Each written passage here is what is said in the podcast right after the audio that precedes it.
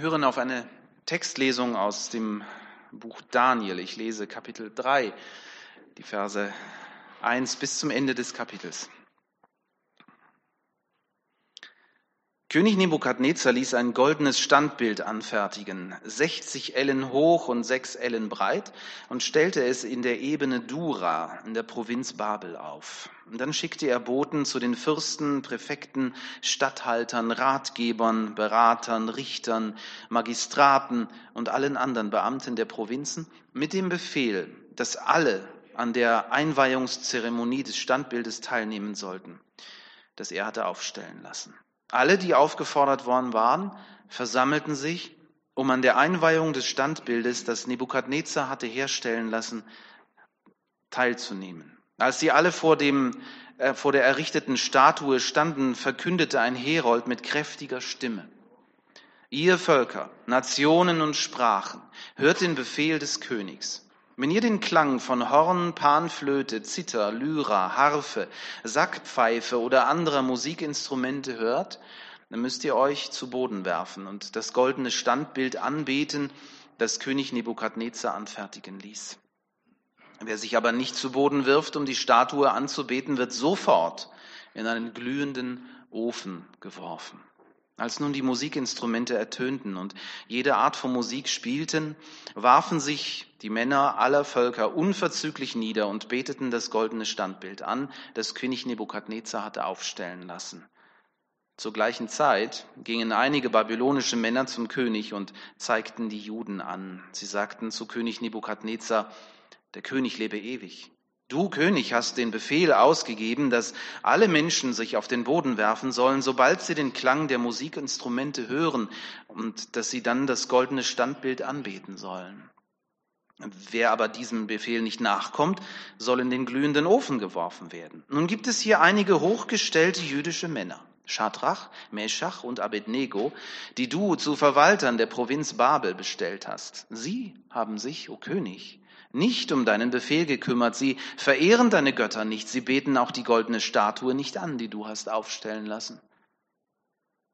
Da befahl König Nebukadnezar voll Zorn und Wut, Schadrach, Meschach und Abednego zu holen. Als man sie vor den König gebracht hatte, sagte Nebukadnezar zu ihnen, Schadrach, Meschach und Abednego, stimmt es, dass ihr meine Götter nicht verehrt und betet ihr tatsächlich das goldene Standbild nicht an, das ich aufstellen ließ? Also, wenn ihr, sobald ihr den Klang der Musikinstrumente hört, niederfallt und die Statue anbetet, die ich anfertigen ließ, ist alles gut. Wenn ihr dazu aber nicht bereit seid, sollt ihr sofort in den glühenden Feuerofen geworfen werden. Und wer ist der Gott, der euch vor meiner Strafe retten könnte?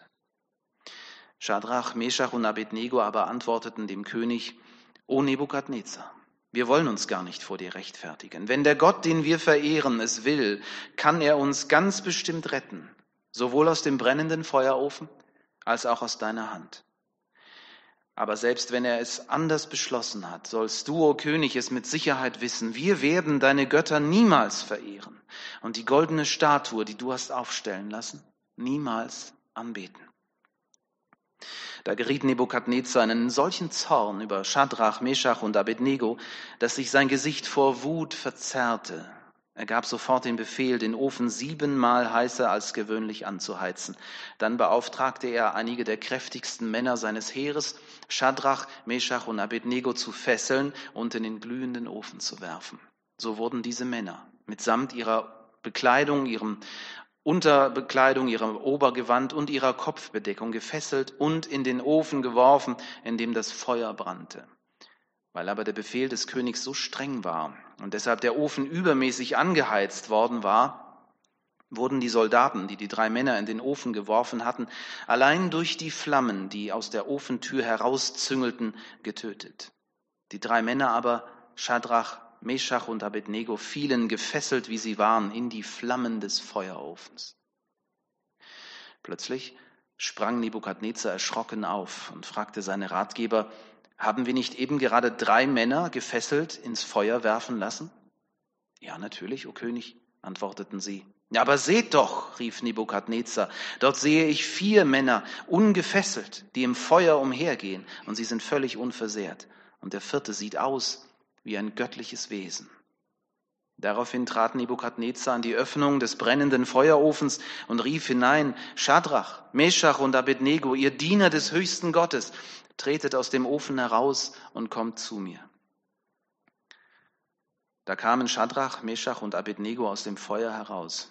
Die Fürsten, Präfekten, Statthalter und Ratgeber des Königs umringten sie und sahen, dass das Feuer ihren Körper keinerlei Schaden zugefügt hatte. Nicht ein Haar auf ihrem Kopf war versenkt, selbst ihre Kleidung war unversehrt. Sie rochen nicht einmal nach Rauch. Da rief Nebukadnezar, gelobt sei der Gott Schadrachs, Meschachs und Abednegos, denn er schickt seinen Engel und hat seine Diener, die sich auf ihn verließen, gerettet. Sie haben den Befehl des Königs nicht befolgt, ja, sie wollten lieber sterben, als irgendeinem anderen Gott außer ihrem Gott zu verehren oder anzubeten. Deshalb gebe ich folgenden Erlass bekannt. Sollte irgendein Mensch, welcher Rasse, Nation oder Sprache auch immer, ein abfälliges Wort gegen den Gott von Schadrach, Meschach und Abednego sagen, soll er in Stücke gehauen und sein Haus in Schutt und Asche gelegt werden. Denn es gibt keinen Gott, der retten könnte wie dieser. Danach setzte der König Schadrach, Meschach und Abednego in der Provinz Babel in hohe Ehrenstellungen ein. Soweit der etwas längere Text heute Morgen. Ja, es ist eine spannende Geschichte. Ich vermute, äh, sie ist euch nicht unbekannt. Die meisten von euch kennen diese Geschichte aus dem Kindergottesdienst. Das ist, glaube ich, typisch. Daniel wird immer gerne ähm, so für, für Kinder genommen. Äh, ich glaube, ab, einer gewissen, ab einem gewissen Alter ist das für Kinder dann auch okay. Ähm, mag man natürlich auch unterschiedlicher Meinung sein. Hier geht es ja auch um ähm, Sein oder Nicht-Sein, ein feuriger Ofen. Ja, aber Kinder sind ja noch ganz andere Sachen gewohnt heute. Ich glaube, das ist heute sowieso noch mal ein bisschen anders, wenn man sich so anschaut, ab welchem Alter so ähm, ja, Filme dann auch schon beispielsweise für Kinder dann zu haben sind. Ist eine schöne Geschichte, weil sie eben auch Mut macht, weil sie sagt, steh zu deinen Prinzipien. Steh dazu. Bleib standhaft ich habe mir so überlegt, wo finde ich diese Geschichte in meinem Alltag wieder? Mein Leben wird ja nicht bedroht, nur weil ich an Gott glaube. Wir versuchen uns diesen Gedanken äh, ein Stück weit zu nähern. Ich habe so gedacht, vielleicht ähm, ist doch der eine oder andere Fußballfan unter euch, der dann nicht nur Samstag auf dem Sofa sitzt, so wie ich, und mal guckt, wie sind die Spiele ausgegangen, sondern der vielleicht auch mal ins Stadion geht. Sind so Leute da? Ich glaube schon. Ne? Jetzt stellt euch mal folgendes Szenario vor. Aus irgendeinem Grund hast du dich im Fußballstadion in den Fanblock der gegnerischen Mannschaft verlaufen.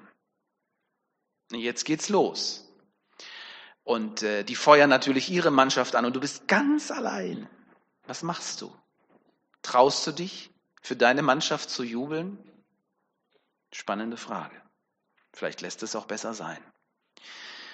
Diese Vorstellung gibt äh, vielleicht einen ganz winzigen Eindruck von dieser ungeheuren Spannung, in der sich Schadrach und Meshach und Abednego befinden, als sie sich zum Glauben an ihren Gott bekennen und eigentlich ganz genau wissen, dass sie das wahrscheinlich mit ihrem Leben bezahlen werden. Wir erinnern uns, da war schon mal sowas ähnliches. Als wir im Buch Daniel, das war noch vor der Sommerpause, erstes Kapitel, da sind wir den Dreien schon einmal begegnet, da war auch Daniel selber noch dabei. Sie standen vor der Herausforderung, sich nicht durch die äh, den heidnischen Göttern geweihten Speisen zu verunreinigen. Und da haben sie auch schon gemerkt, hier müssen wir Kante zeigen. Hier müssen wir zu unseren Prinzipien stehen. Aber da war es nicht ganz so schwierig. Es gelang ihnen damals, ihr erinnert euch, durch Weisheit, Freundlichkeit und Kompromissbereitschaft einen guten Weg zu finden, so dass alle zufrieden waren. Der Vorgesetzte von ihnen konnte sein Gesicht wahren.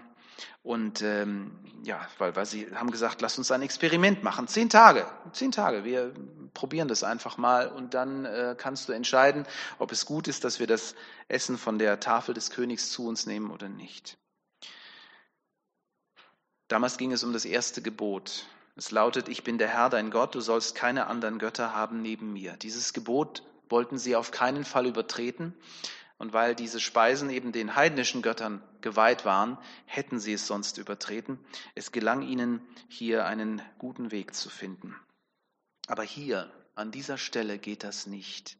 Und ich glaube, wir kennen das auch. Wir kennen ähm, unterschiedliche Momente in unserem Leben, wo wir einfach merken, hier könnte man einen Kompromiss eingehen, da wäre das okay, aber es gibt Momente, da können wir das nicht. König Nebukadnezar, interessant auch seine Reaktion hier. Das Gebot hieß ja, die werden sofort in den Ofen geworfen. Er macht hier eine Ausnahme. Offensichtlich schätzt er diese drei jungen Mitarbeiter. Er gibt ihnen eine zweite Chance. Er sagt also, ihr habt das vielleicht nicht ganz richtig verstanden, aber das ist schon ernst, ja. Ich habe das so gemeint und jetzt könnt ihr noch mal unter Beweis stellen, ob ihr das so macht, wie ich das gesagt habe. Aber das zweite Gebot heißt, du sollst dir kein Götzenbild anfertigen, du sollst es weder verehren noch sollst du dich vor ihm auf den Boden werfen. Und als glaubende Menschen können sie hier keinen Kompromiss machen, koste es, was es wolle. Und da es sich um eine öffentliche Anklage handelt und die Neider, die sie praktisch hier angezeigt haben, äh, jetzt natürlich gucken, ja, wie wird der König reagieren? Ne? Der König hat einiges zu verlieren.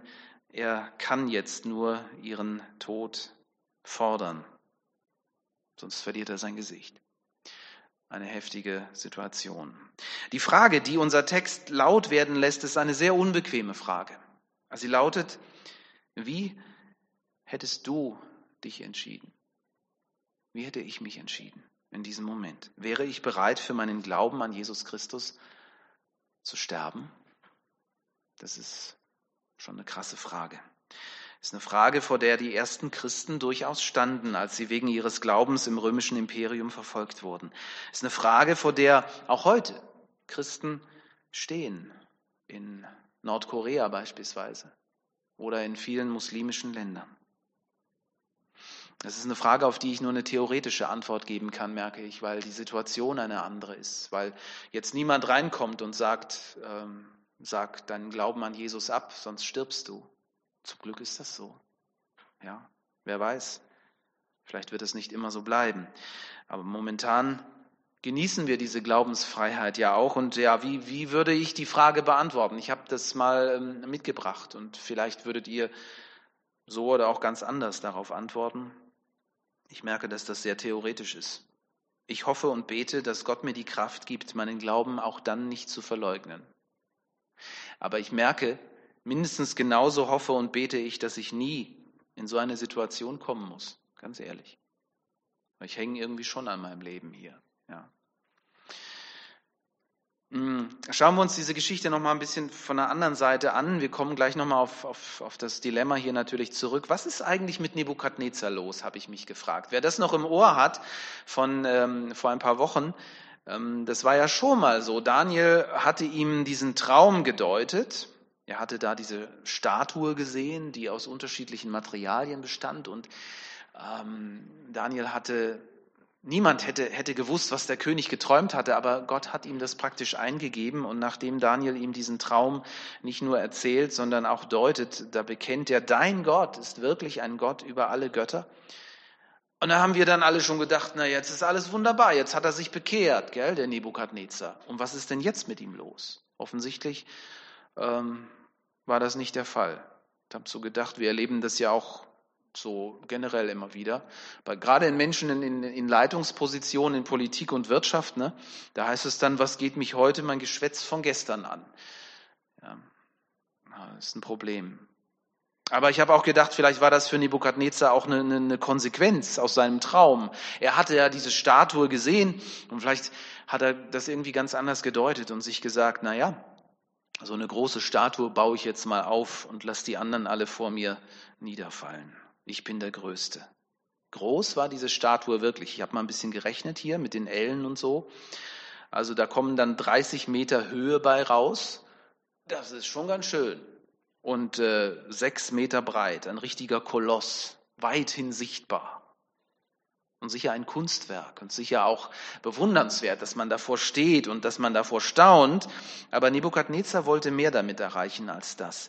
Er will sich den Gehorsam und die Loyalität seiner Untertanen sichern. Alle, alle sollen sich auf ein Signal hin verneigen und anbeten. Und wer sich weigert, auf den wartet der glühende Ofen.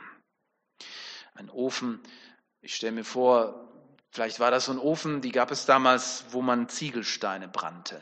Und da werden Temperaturen erreicht, da kann man sich schon vorstellen, dass ein Mensch darin relativ schnell zu Asche verbrennt. Da bleibt nicht mehr viel übrig. Und natürlich weigerte sich niemand. Ah ja, komm, warum auch? Selbst wenn ich den König nicht mag. Ich kann ja so tun, als ob. Wo ist das Problem? Ist ein Verhalten, das sicher auch immer wieder und überall zu beobachten ist. Ein Verhalten zur Zeit des Nationalsozialismus, ja, zum Beispiel. Ne? Die Leute haben da alle ihren Hitlergruß geübt. Aber wer stand wirklich hinter ihm? Längst nicht alle, die das gemacht haben. Die haben sich gesagt, na ja, ins Herz gucken kann man mir ja nicht ich hasse den Kerl eigentlich, aber ich muss jetzt da durch. So. Ne? Shadrach, Meshach und Abednego sind bereit, für ihren Glauben zu sterben. Und ich frage mich, auch diese Frage stelle ich und äh, ihr kennt das, ich gehe immer wieder so mit biblischen Texten um, dass ich mich vers versuche hineinzuversetzen und ähm, so habe ich das auch diesmal gemacht. Ich frage mich, wenn sie sich jetzt doch vor der Statue verneigt hätten, so nach dem Motto, äußerlich mache ich das jetzt, aber ähm, im Innern glaube ich doch an, an Gott. Wären sie bei Gott dann unten durch gewesen? Hätte Gott sie dann verdammt? Spannend, oder? Darüber mal nachzudenken. Ähm, ich versuche mal eine Antwort, ohne jetzt Ja oder Nein zu sagen. Ich finde es spannend, weil für Jesus ist das todernst. Gell? Er sagt, wir lesen Matthäus 10, 33. Wer mich hier auf der Erde verleugnet, den werde ich auch vor meinem Vater im Himmel und vor den heiligen Engeln verleugnen. Das ist krass. Das ist heftig. Das ist die eine Seite. Und auf der anderen Seite macht es dann aber auch Mut, finde ich, zu lesen, wie Jesus mit einem Menschen umgeht, der ihn verleugnet hat. Dreimal sogar. Ihr kennt die Geschichte von Petrus. Er vergibt ihm ja nicht nur, sondern er beruft ihn ganz neu in die Nachfolge. Er sagt, weide meine Lämmer, hüte meine Schafe. Und er sagt, folge mir nach. Sei ein Jünger, sei ein Nachfolger von mir, bleib in der Nachfolge. Also das, das gibt so ein Stück weit die Antwort, weil ich, ich finde, Nachfolge gibt so das, das, Stichwort hier. Nachfolge bedeutet, dass wir Jünger von Jesus sind. Äh, Jünger, Schüler, ihr kennt das, sind ja Menschen, die lernen. Das heißt, sie machen auch Fehler und lernen daraus. Und das ist das Gute, denke ich, bei Jesus. Wir bleiben in der Nachfolge, wir, wir leben mit ihm, wir lernen von ihm, wir machen Fehler, wir fallen hin und wir stehen dann wieder auf mit seiner Hilfe. Der Mut von Shadrach, Meshach und Abednego könnte auch daran liegen, dass es hier vielleicht nicht das erste Mal ist, dass sie ihren Glauben bekennen müssen. Ich habe gerade schon daran erinnert, Sie hatten das ja schon einmal, als es um das Essen von der Tafel des Königs ging. Da war die Hürde nicht ganz so hoch und da haben Sie gemerkt, Gott hilft uns, Gott ist da. Wenn man so etwas erlebt hat, dass Gott hilft und Mut gibt und dass man gut und sicher aus der äh, Situation rauskommt, dann kann das helfen zu sagen, okay, wenn die nächste Hürde jetzt ein bisschen höher ist, dann springe ich da vielleicht auch noch drüber. Ich habe so gedacht, das, das könnte auch nochmal ein wertvoller Gedanke für unseren Alltag sein. Vielleicht sollten wir die kleinen Hürden für unseren Glauben nutzen. Äh, vielleicht hilft das, vielleicht ähm, kann das unseren Glauben wachsen lassen. Was könnten solche kleinen Hürden sein? Vielleicht ein Fischsymbol am Auto. Ja, da outest du dich auch schon mal. Oder das Beten vor dem Essen im, im Restaurant, ja, wenn dann die anderen so einen komischen Blick hinwerfen. Ja. Ich weiß, ein Arbeitskollege von mir, der hat das mal gesagt in seiner Kantine, da betet er immer vor dem Essen und einmal kommt dann einer zu ihm und meint dann so ganz spöttisch, ist das Essen so schlecht, dass du jetzt beten musst? Ja. Das muss man sich dann, glaube ich, gefallen lassen. Musik, christliche Musik bei der Geburtstagsfeier, ich kenne jemanden, der hat ein Fitnessstudio, der spielt da immer so diese äh, christlichen Sachen. Also finde ich spannend. Also es, sind, es gibt sicher Beispiele, noch viel mehr Beispiele, wie wir unseren Glauben leben können, wo die Hürden nicht ganz so hoch sind, wie das, was Shadrach, Meshach und Abednego hier erleben. Aber damit kommen wir zu einem weiteren Thema im Text und ähm, das ist auch nochmal spannend, finde ich, das Thema Götzendienst. Da denkt man ja so als äh, säkular geprägter Mensch, als moderner Mensch, Götzendienst ist ja heute kein Thema mehr. Ne? Die Menschen glauben ja nicht mehr an irgendwelche anderen Götter. Aber ich habe so gedacht, das ist nur auf den ersten Blick so. Lasst mich mal so ein paar Gedanken in diese Richtung sagen. Ich finde schon irgendwie krass, wenn, wenn ich so überlege, was wir alles glauben und wie wir uns auch so verhalten. Hm, ich hatte vorhin das Beispiel mit dem Fußballstadion. Äh, da kommt man schon manchmal so auf die Idee, dass es da um, um äh, sehr starke Verehrung geht. Ich habe neulich jemanden beobachtet, der sein Auto gewaschen hat. Das war wirklich witzig, muss ich sagen. Diese Hingabe, mit der er das tat, wie er so auf die Knie ging vor seinem heiliges Blechle, habe ich gedacht, das, das, das ist filmreif. Also ein Bild für die Götter, um es mal so zu sagen. Natürlich würden heute die Menschen sagen, ich glaube nicht mehr an irgendwelche Götter und Geister. Und auch schon da merke ich, gibt es Leute, die glauben das vielleicht doch. Viele glauben ja auch nicht mehr, dass es Gott überhaupt gibt. Ähm, ich glaube, wir haben heute andere Götter, die wir verehren. Wohlstand heißt einer von ihnen. Und der macht auch unglaubliche Versprechen und Verheißungen. Und viele glauben ihm. Er herrscht über die ganze Welt. Wir vertrauen seinen Verheißungen offensichtlich, weil wir opfern unsere Kraft und unsere Gesundheit und wir rackern uns ab, damit wir für ein paar verbleibende Jahre unsere Rente nämlich ohne Arbeit verbringen können. Ist das nicht irgendwie komisch? Und irgendwie glauben wir alle, dass das so funktioniert. Ich sage dann, was ist eigentlich mit der Zeit nach der Rente? Denkt da auch mal jemand dran? Dann haben wir da ähm, noch, noch so, ein, so, ein, äh, so eine religiöse Geschichte, finde ich. Äh, das ist die Wellnesswelle, sag ich mal oder das, was im, im Fitnessstudio abgeht. Die Priester, die wir da haben, die uns dann sagen, wie man sich bewegen muss und was man alles essen muss und was man nicht essen darf, damit der Körper durch Training und gesundes Essen aufgemotzt wird, erhalten werden kann, möglichst lang genug. Teure Präparate sollen unser Leben verlängern. Flüssiges Plastik soll unsere Falten glätten. Ähm, ja, ist ja vielleicht auch gar nicht schlecht. Gibt es auch Wellness für die Seele? Gibt es da auch Fitnessprogramme für? Das wären auch nochmal spannende Fragen. Und ich merke, Jesus will uns befreien. Er will uns frei machen von der Macht der falschen Götter. Er schenkt uns eine andere Perspektive. Er sagt, Matthäus 16, 26, was hilft es dem Menschen, wenn er die ganze Welt gewinnt und Schaden leidet an seiner Seele? Und Jesus lädt uns ein zu einem Leben, in dem weniger mehr ist. Er sagt, Matthäus 6, 26, seht euch die Vögel unter dem Himmel an, die säen nicht und die ernten auch nicht und sammeln keine Vorräte, denn euer himmlischer Vater sorgt für sie. Natürlich kann man diese Worte auch falsch verstehen. Ganz klar, wir leben heute in einer anderen Gesellschaft. Jesus fordert ganz sicher nicht dazu auf, dass ich jetzt nichts mehr mache, dass ich jetzt mich arbeitslos melde und dann wäre ich ja rücksichtslos und würde auf Kosten anderer leben. Das kann er nicht meinen. Nein, es geht hier um die Frage, welchem Gott diene ich eigentlich? Welchen Gott verehre ich? Und welchem Gott vertraue ich? Jesus sagt, wo euer Schatz ist, da wird auch euer Herz sein. Und daran sieht man das. Man sieht es in unserem Leben, wenn wir wirklich glauben, wenn wir wirklich verehren. Jesus macht Mut, dass wir uns nicht vor den falschen Göttern niederwerfen, dass wir stattdessen Gott vertrauen standhaft bleiben, auch wenn alle anderen mitmachen. Ein schöner Vers, ein zentraler Vers finden wir in Matthäus 6, 33. Wenn ihr für Gott lebt und sein Reich zu eurem wichtigsten Anliegen macht, wird er euch jeden Tag geben, was ihr braucht. Das ist auch ein Versprechen. Und hier gilt es, Treue zu zeigen und ähm, ja, das braucht auch Mut zu sagen, ich vertraue Gott, wenn er das so sagt und ich setze mich ein für sein Reich. Und alles andere, da wird er schon für mich sorgen. Ich komme zum Schluss. Bleib standhaft. So habe ich mal so die, die Überschrift über diesen Abschnitt gesetzt, über den wir gerade miteinander nachdenken. Shadrach, Meshach und Abednego überleben den glühenden Ofen. Das ist ein Wunder, das kann man nicht erklären. Das ist so ein bisschen wie Science Fiction.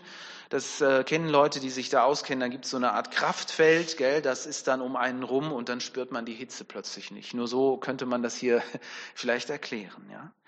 Aber ähm, es wird erklärt auf eine geniale Art und Weise. Und Nebukadnezar ist derjenige, der es als erstes sieht. Er sieht auf einmal, Mensch, das waren noch drei, ich kann doch zählen und auf einmal sind da vier unten drin. Das finde ich so stark. die bleiben nicht allein in diesem Ofen. Eine geheimnisvolle Gestalt ist bei ihnen, schützt sie vor Hitze und Flammen, legt sein Kraftfeld um sie, sodass sie unversehrt wieder herauskommen können. Und da habe ich so gedacht, liebe Geschwister, wir kennen doch diese vierte Person auch aus unserem Leben. Er wird dort nicht so genannt in Daniel, aber ich denke, es ist doch offensichtlich, dass es Jesus Christus ist, der immer schon war und bleibt in, der, in, in Zukunft und in Ewigkeit. Er hat gesagt, fürchte dich nicht. Ich habe dich erlöst. Ich habe dich bei deinem Namen gerufen, du bist mein. Und wenn du ins Feuer gehst, sollst du nicht brennen und die Flamme soll dich nicht versengen, denn ich bin der Herr, dein Heiland.